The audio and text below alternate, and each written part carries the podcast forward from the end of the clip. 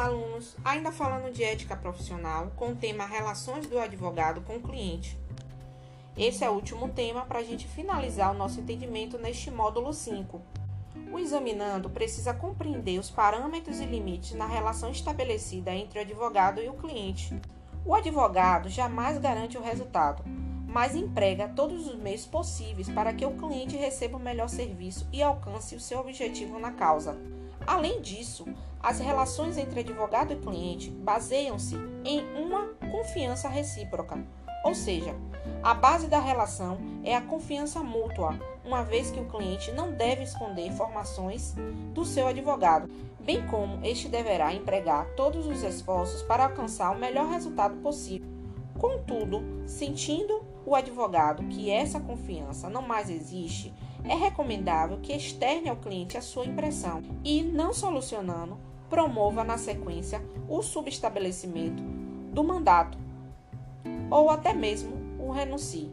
É muito importante ressaltar que na representação dos interesses do cliente não está o advogado subordinado para com ele. O advogado sempre terá autonomia técnica, inclusive poderá se negar a tomar algumas medidas desejadas pelo cliente, tais como medidas jurídicas meramente prolatórias, atuações que externizem má fé, dentre outros que não são desejadas nem pelo Estatuto e nem pelo Código de Ética. Com a conclusão ou a desistência da causa, é obrigação do advogado devolver os documentos que estejam em seu poder. Por exemplo, bem como realizar uma prestação de contas detalhada. Além do que, concluída a causa ou arquivando o processo, presume-se devidamente cumprido e encerrado o mandato. Acrescenta-se que a recusa injustificada da prestação de contas ao cliente por parte do advogado constitui infração punível com suspensão, nos moldes do artigo 34 do Estatuto da Advocacia da OAB.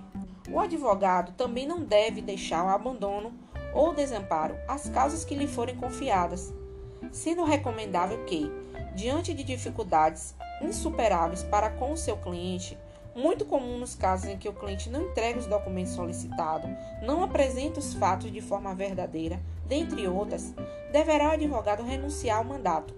Vale lembrar que a renúncia ao mandato externiza a quebra na relação de confiança entre o advogado e seu cliente.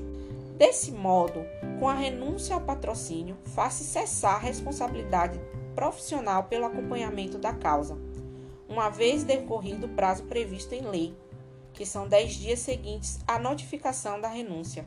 Todavia, muito cuidado, pois o advogado que renunciar ao mandato não terá excluída sua responsabilidade por danos que eventualmente possam ter causado ao seu cliente ou a terceiro.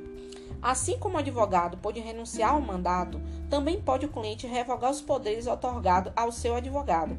Porém, a revogação do mandato judicial por vontade do cliente não desobriga ao pagamento dos honorários contratados, assim como não retira o direito do advogado de receber o quanto lhe seja devido em eventual verba honorária de sucumbência, sempre realizando o cálculo de forma proporcional ao pactuado.